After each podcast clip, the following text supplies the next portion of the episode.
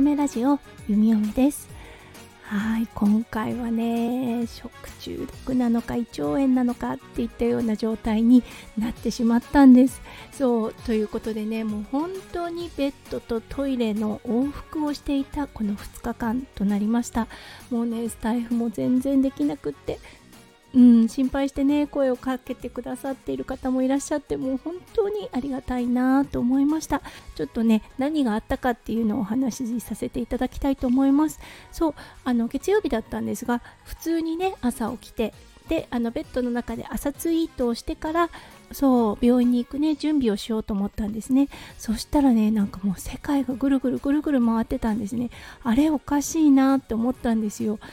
これはちょっとまずいぞと思ってで一応ねコーヒーを入れてみようかななんて思った時にもうめまいがね全開になってしまいあこれはダメだと思ってねもう病院に電話をしてそう病欠させていただきますってことを伝えました。うん、でねその時に出ていた症状でおそらく胃腸炎だろうなもしくは食中毒かなっていうような感覚があったんですね。っていうのはなんとなくねおかしいなっていうのがその前の日にあったんです。そう日曜日はねちょっと遠出して韓国焼肉に行ったりとか忙しい日曜日を過ごしたんですがそこかなでもなーと思ったんですよね。夫翔ちゃんも同じものを食べているしで息子くんも食べていたっていうことでね息子くんも夫翔ちゃんもねピンピンしている状態だしあれれと思ったんですよね。うん。でもねその日曜日の夜だったんですが腰がすごく痛かったんですね。あんまり腰が痛いっていうことってないんですけれども夫翔ちゃんにちょっと応急処置をしてもらわなければいけないくらいしんどい状態だったんですよね。でなんか胃もぎゅーっとしてるっていうような感覚であれあれおかしいなと思ってたんですがそうもうね月曜日はねずっとトイレそして上からも下からもといったような状態でね。うんあのー、まさに胃腸炎というか食中毒かなどっちかなっていうような感覚がありました。そう弓嫁ね食中毒しょっちゅうしてたんですよね。っていうのはやっぱりねタイに5年住んでいたっていうことで最初の頃はねもう本当によく食中毒していました。症状はねすごい似てるなって思ったんですよね。でもでもね周りの人たちが影響を受けてないっていう感じからあれおかしいななんでだろうってずっと考えてたんです。でね昨日火曜日だったんですけれども夫翔ちゃんがね大丈夫って様子を見に来てくれた時に一つねメッセージを残してくれました。それはねデイケアからのメッセージ。はいまさしくだったんですけれども胃腸炎が発生しました。うんこのような症状が見られています。このような症状がある場合は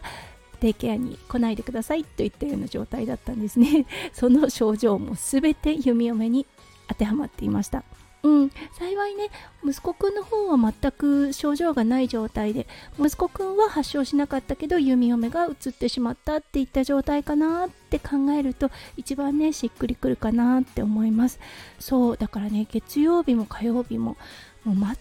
全く何もできませんでしたね。うん。すごくねありがたかったのが夫翔ちゃんがね家事全般全てやってくれたこと。もうポンコツ状態の弓嫁だったので何もできない中ね息子くんのご飯を作ってくれて息子くんの寝かしつけをしてくれてとね本当にありがたかったです。うんもうねあのお仕事もいっぱいある中ねそうあの大変なのを分かっているんだけど何もできないといったもどかしい気持ちに、ね、なったのを覚えています。